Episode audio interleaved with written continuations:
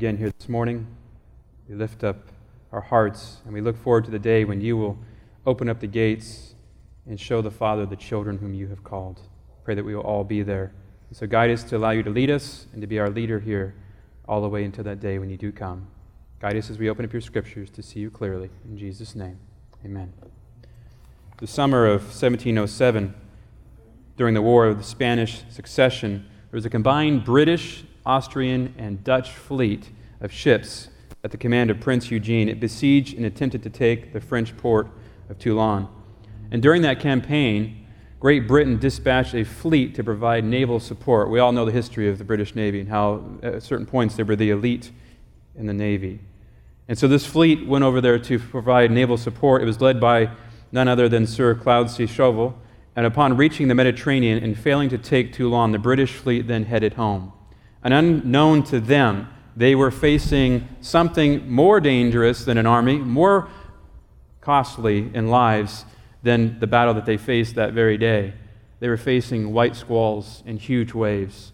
And as they faced those things on the return trip, it says, and I quote, they faced constant squalls and gales. Such weather pushed the fleet off course, and soon they were nowhere near where they thought they needed to be. What caused them to get off course? It was due to a combination of the bad weather and the mariners' inability to accurately calculate their longitude. As a result, the fleet was unaware that it was off course, closing into some isles instead of being near Brittany. Before their mistake could be corrected, the fleet struck rocks, and not one, not two, not three, but four of the ships were lost, with 1,400 sailors. It has been named one of the greatest maritime disasters in the history of the British Isles. And as I think of stories like that, and you could think of stories similar to this, where it was someone not being aware of where they were at or where they were going and the disaster that resulted because of it. I don't know about you, but when I read stories like this, I automatically think of my spiritual life and I think of the church. Here we are, a group of people, contemplating this historical event, and yet the question comes where are we headed? Do we have an accurate way of telling us where we're going? Do we have a leader who is really the one who can lead us in the right direction instead of in the wrong direction? As we use this story as an illustration, it has limitations, but I believe we need clear direction and we need a person to lead us there, and his name is Jesus Christ. And I can think of no other source. Later on, they came up with ways of avoiding that type of disaster. New instruments were developed, but I hold in my hand an ancient instrument, one that has guided people to safe harbors and will guide us all the way to heaven if we will let it. And it has one author who's been there since the beginning of creation, one author who's been there all the way down through time, the one who formed us from the dust of the earth, the one who gave the message to Noah, the one who all the way down through time has had this plan of salvation. He comes to us with words to guide us even today. And so I want to take you back to some familiar passages we've looked at in previous sermons, book of Ephesians, chapter 4. I want to look at these passages again, and this is really what I call a milestone Sabbath. I, we have these every six months in churches that are trying to move forward. And so, what we're going to do this morning is we're going to look at a biblical concept and then see how God is using it here with us and where we're going in the future. And so, Ephesians chapter 4, starting at verse 4. This was in our opening song how the church has one foundation, one faith, one Lord, one birth. And so, as we look in Ephesians chapter 4, verse 4, it says, There was one body, one spirit, even as you are called, in one hope of your calling. How many Lords? One Lord, one faith, one baptism, one God and Father of all, who is above all and through all and in you all. Isn't this amazing thought? There is one Lord, and guess what? We find the Father is in us all. If He's in us all, that's the question to ask. Is He in me today? Through the Holy Spirit, is God in me?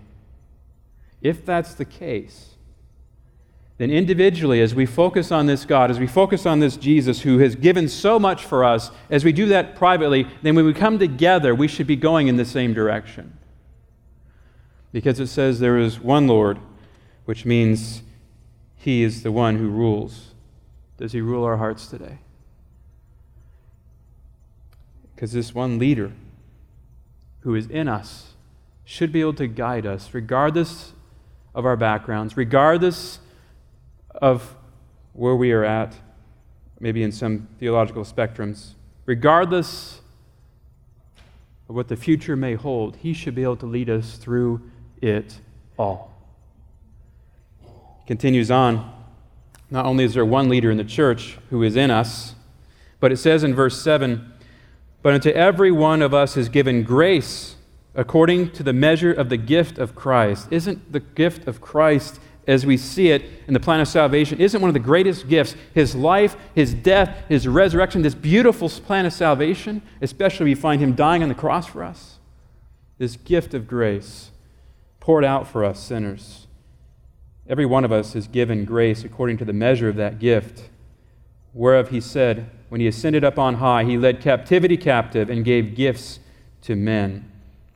Commenting on this, I was reading article in the Signs of the Times, June 5, 1893. The Lord saw our fallen condition, He saw our need of grace, and because He loved our souls, He has given us grace and peace. To look into your Father's eyes and to know that He has kindness there for you. And doesn't that do something in your heart? She talks about, and I was reading this week in the book Sons and Daughters of God, that when we have uh, looked at His grace, looked at His kindness for us, that it, His presence comes and brings peace to our hearts. And here, it says it's without measure. He could just pour it all out on us. We could see His kindness in so many ways. Our leader is not just one who's in us, but our leader is the one who has died for us. And so this text pours, mentions that He has given every one of us grace and kindness. We all know that we've fallen short. We all know that without Him, we would not be here today in one way or the other, either spiritually or physically. Some of us would be dead by now. Some of us spiritually would be way off yonder somewhere else. We would not be here today if it wasn't for His kindness. Something has drawn us here to Him. And Paul's pointing that out beautifully.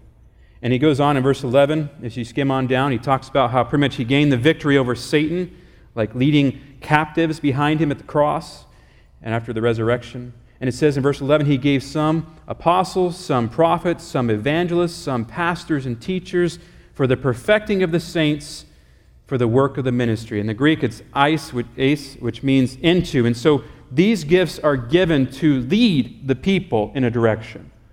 Who is the leader? It's Jesus Christ. He's poured out His grace in each one of our hearts, and then He establishes leaders to point the people in the direction that they should go. But in case you're wondering if we're just supposed to look to the human leader, you keep reading this text. It says that those leaders were given to edify the body, to build up the body. When someone comes to me and says they've got new light or a new idea, I say, what does it have to do with Jesus? How does it help us as a church? If, it has, if those questions cannot be answered, then why is it new light? How do I know it's not darkness, garbed in light? And so, as I look at this text here, those gifts, those leaders are given to build the body up, to edify us to the point where we grow up more and more. And it goes on down there and it says, Till we all come into the unity of the faith and to the knowledge of the Son of God, unto a perfect man, to the measure of the stature of the fullness of Christ, till we grow up to be like the one we're looking at. I've seen in my own family, just out of the blue, reminders of God's goodness. There was an incident that took place where there was a consequence imposed on one of my children, and the other child stepped in and said, uh, No, pretty much offered to, to, to give them their benefit and to take their punishment. I mean, isn't that something amazing to behold? And yet we find here that's exactly what Jesus did.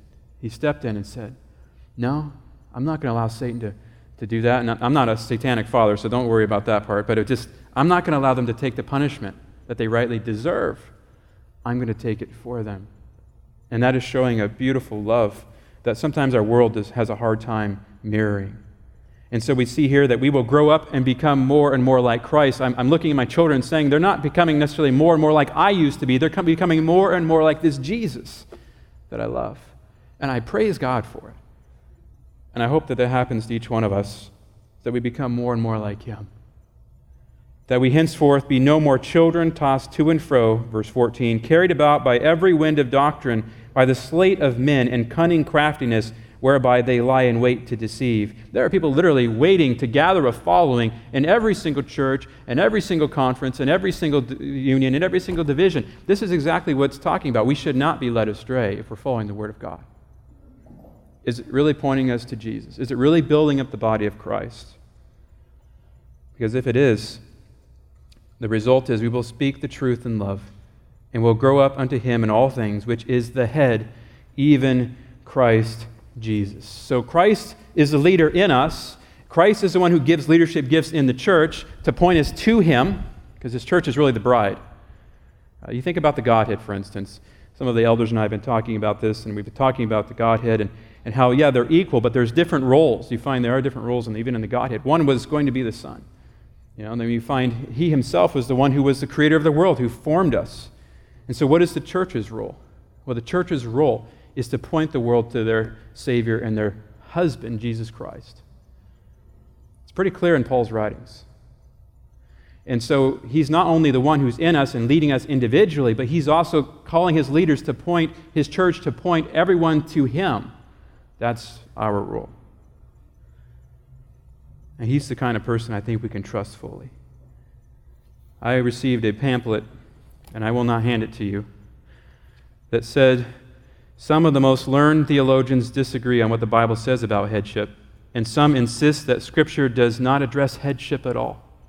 And when I read that, I was totally floored because the Bible portrays a beautiful picture of God's family unit here on earth and his family unit above.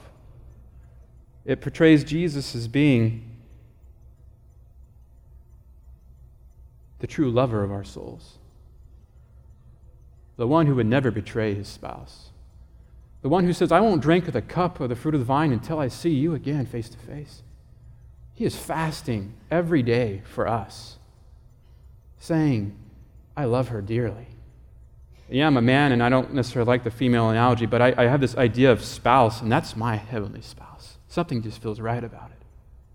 And to tell me as a pastor and to bypass me and send this to my secretary and to bypass other pastors and send it to their bulletin secretaries and tell us that there's no teaching of that in Scripture is heresy. You can take that to whoever you want to. It's heresy. Christ is my Savior, my Lord, my leader, and He's the one leading this church. And if He's not, if He's not leading this church, who is? One other option, really. If we take Christ down as the head of this church, we put ourselves in the place of him. And really, we revise the Lucifer Chronicles and put ourselves in Lucifer's place. That's a bad slope to go down.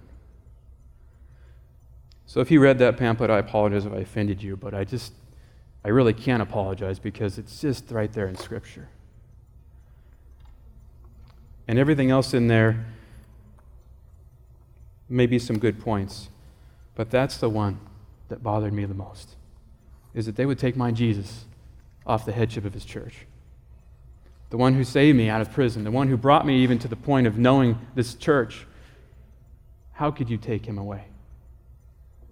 Would you take him away and silence him and crucify him again?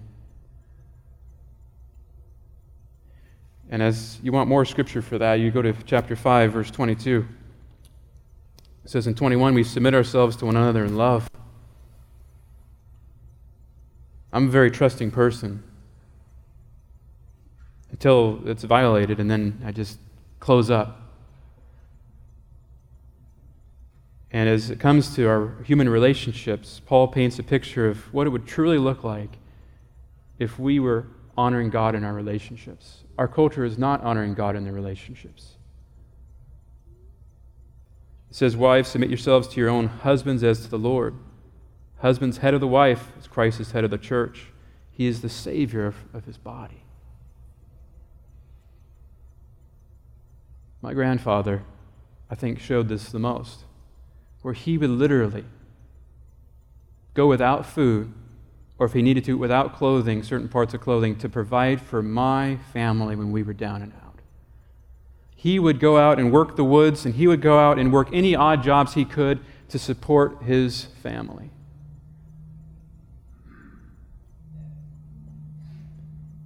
That's considered old fashioned now. But it's been sitting there since eternity. It's in the heart of God to have us help each other in the home. To have, there are some jobs really that I would not want my wife doing. I can't picture her being a Navy SEAL uh, with a 70 pound pack on her back swimming through the waters. But I can picture her being the strong, godly woman that she is, training up missionary children in my home. And if she wants to work outside the home, that's her choice. But I'm going to do the best I can to provide for my family. I'm going to give my all. And if I had to literally just sacrifice down to the bloody knuckles and farm the land by hand, I would do it to provide for my family. Christ saw us, saw where we would be at in this 21st century, and says here, Don't worry. I'm that kind of man. I'm that kind of leader. I'm that kind of person that you can trust, who, if it comes down to it, I will become bloody for you. I will die for you. That's the kind of person I can trust with my heart, with my church. How about you? And so we find here that He's our leader in us, He's the head of the church as well. He's our heavenly spouse who unites us with the heavenly family. But in the book of Hebrews, it brings out that He's not just that, but He is also captain of our souls. It's a beautiful analogy here in the book of Hebrews.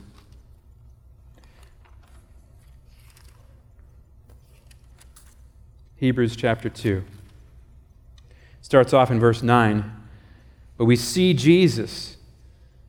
That means we got to look to him to see him. Who was made a little lower than the angels. So he submitted himself to becoming human. For the suffering of death, imagine that. Not only was he willing to become one of us, to show us the perfect way of living the life, and how that connection with the Father, what happened was the things of this world just faded to the point where when Satan came at him in his weakest moment, he couldn't touch him. That's what I want in my life. I've been seeing that. I've been seeing how I've been spending this time with God and reflective reading of the Bible and, and asking for God's presence. There are things that, that have been generational that are just fading. It's an amazing thing to see. They don't bother me anymore. They don't taste, see, or anything good anymore when I look at Jesus. And it's saying here that this is what he did. He came, look to him. He's the one who, who didn't just become one of us and live that perfect life, but he was made lower so he could die for you. I mean, imagine the angels saying, Don't, don't, you don't go, let us go instead, let us die. I mean, can an angel pay the price of the whole human race? Did they make the whole human race? No, Jesus made the whole human race, and he says, I will die innocent, and that will, in essence, backfire on the devil, and I can save many children.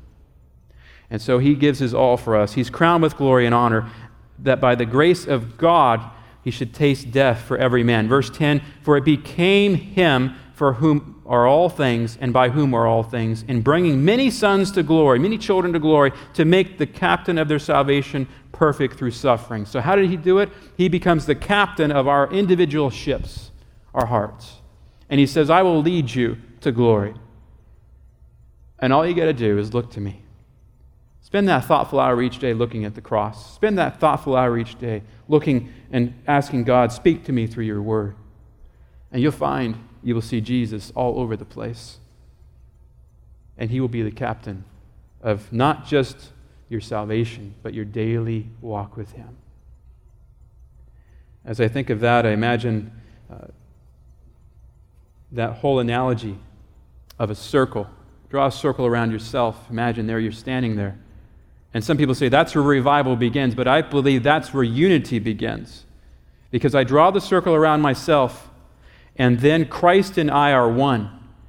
And then it's like there's, it's like a, I'm part of a spoke, a line that goes out to Jesus now. My individual heart is linked to him, and now we're linking together corporately. And it's like Ellen White says, that big circle there, how we, the closer we come to Jesus, the closer we come to each other.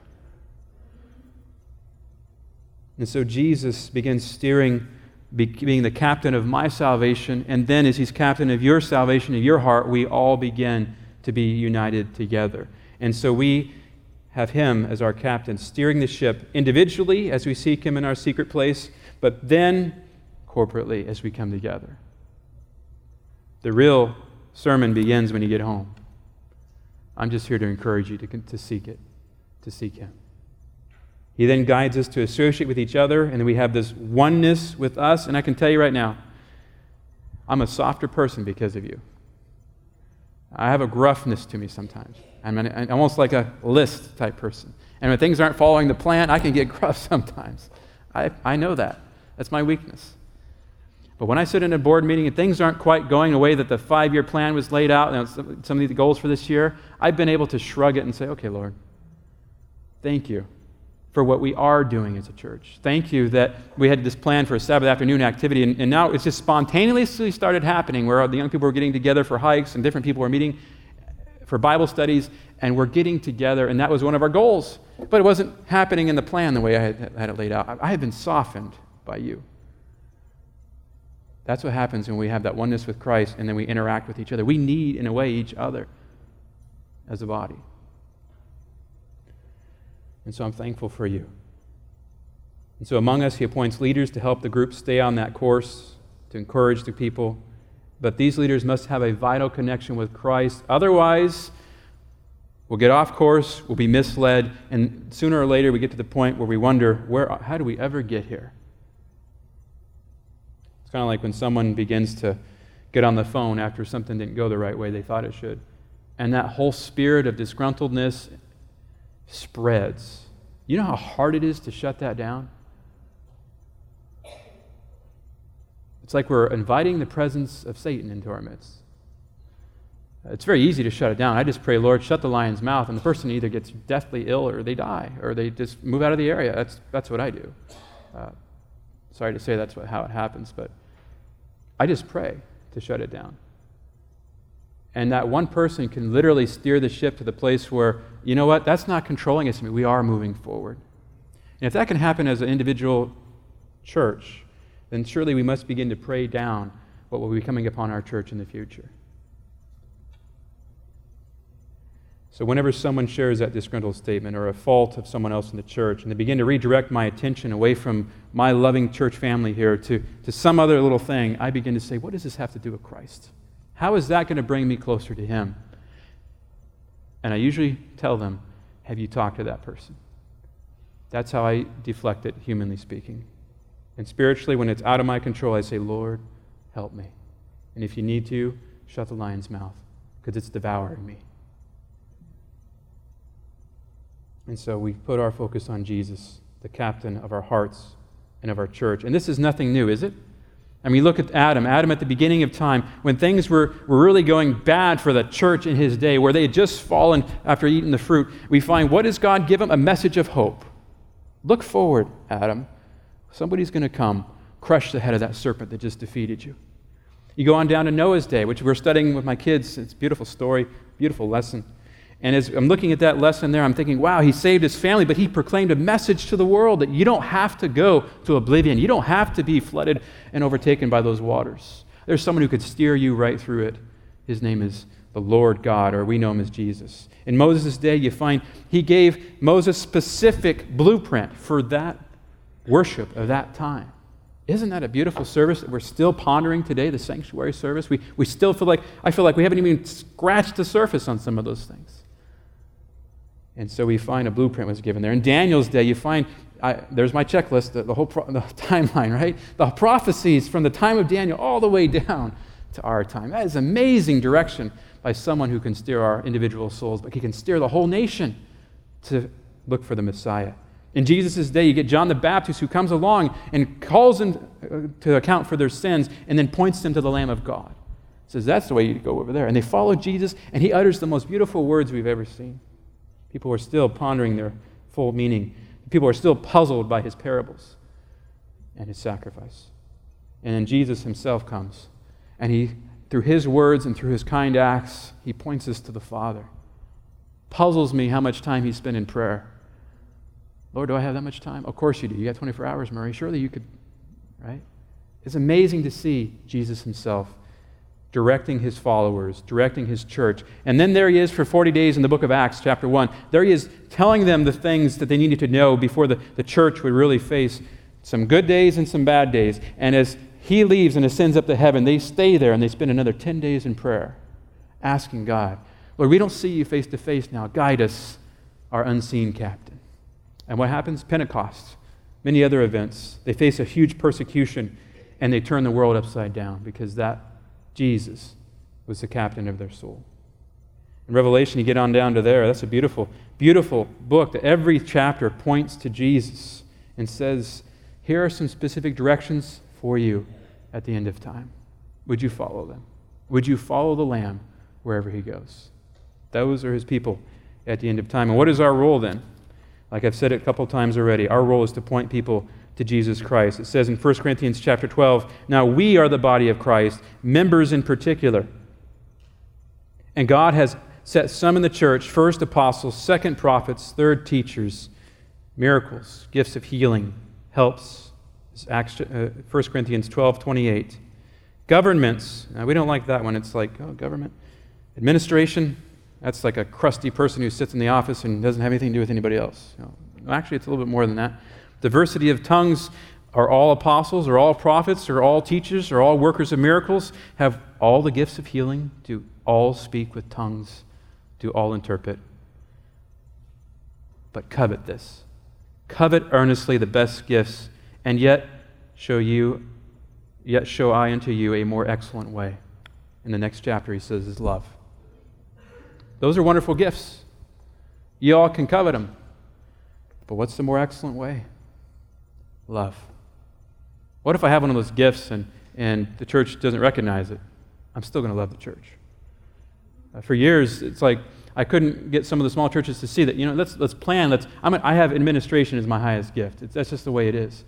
Evangelism's right after that. And I just couldn't, my, my passion was there, and the, some of the, church, the little churches just didn't want to do anything, and others did. But so what? Don't take it personally, Murray. Your gift will come in handy at some time when they're ready for it. And that's the case, isn't it? Love those people. Even if your gift is not being fully used or utilized, love the people around you. God will open up a door where you'll be able to use that gift to the full. Just keep loving. And so he does send leaders, does give direction even now as a captain. And one of the gifts listed there was administration or government. It literally means a steersman or a pilot. Now, we, we think of pilot being the guy in the airplane, but we're talking about steersman, somebody who's holding and steering the ship. Now, we know Jesus is really the captain, right? So, whoever that is humanly with the gift is really just answering to the captain and just saying, okay, Lord, a little bit that way and a little bit this way. And steady on, just straightforward. You're like a first mate, really. You're just saying, Lord, whatever you say is what we're going to do. It's kind of hard to discern what he said sometimes unless you go to his source, the Word of God, and through prayer. But as you seek him, you can steer the congregation, you can steer each other in the right direction. And so it's my prayer. My goal has been to help God's people prayerfully decide where God is guiding them, to set sail and to steer them down that course that He has led them to pursue. What does it look like practically? Well, we've taken some steps here. They're not perfect, but at the beginning of our summer last year, we had a health assessment. We had 10 days of prayer. We began to, to seek God every Sabbath afternoon for a while there and saying, Lord, guide us as a church. And I don't know about you, but do you feel good about the direction we're going at this point? I mean, I, I, I knew where we were, and, and this next February we'll begin to reassess it. But I feel a presence of Jesus here. And I see the things that have been accomplished. I see the spiritual milestones we've accomplished. I see the mission statement that we have. I see that we're becoming acquainted with the community. I see that we've, we've, we've done some wonderful things outside of this building, too, with small groups, and we've done some meetings, and we've, We've done afternoon activities. We've done prayer events. I, I have a whole list listed here on my paper of everything you, you have done. And I stand back and I say, Lord, that's amazing. But what's next? Because you're steering this thing. And I see some white squalls coming at times from different directions. And I'm saying, Lord, part the waters and help us go through. Or let us hit it straight on and meet it. But steer this ship.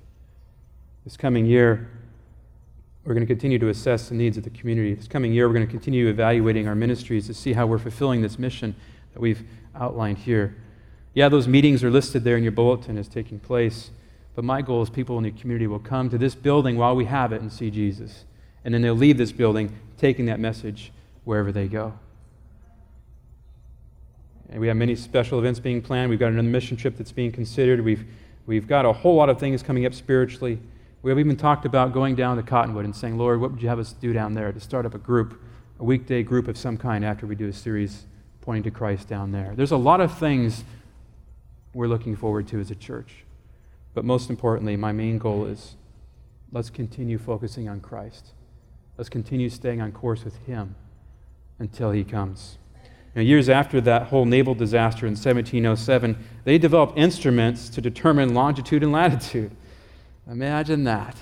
And those instruments saved many lives throughout the world, and they were used for navigation as well as to prevent maritime disasters. As I think of those devices, I can't help but think about how God has given us so much to help us stay the course, to help us encourage each other, and to look forward to our Lord's return. So, no matter what method we choose to steer the ship God has given us, may we at least stay connected to Him. May we unitedly move forward with Him.